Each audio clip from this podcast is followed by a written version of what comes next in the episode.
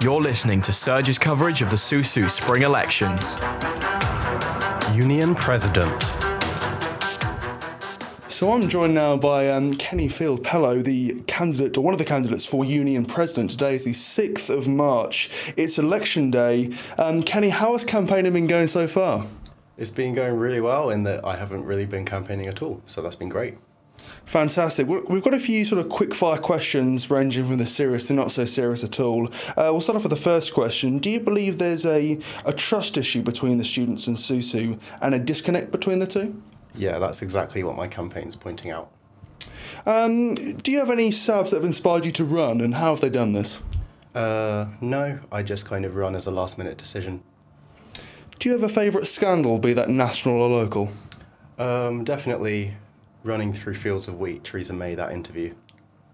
Um, if you are quote unquote elected tonight, how will you celebrate? Um, buy a drink. If you were elected, what would be the first thing you do? Possibly resign. What's the naughtiest thing you've ever done?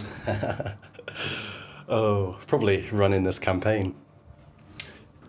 If there's any societies so far which haven't endorsed you and you'd like to endorse you right now, which societies would this be and why? Um, none of them.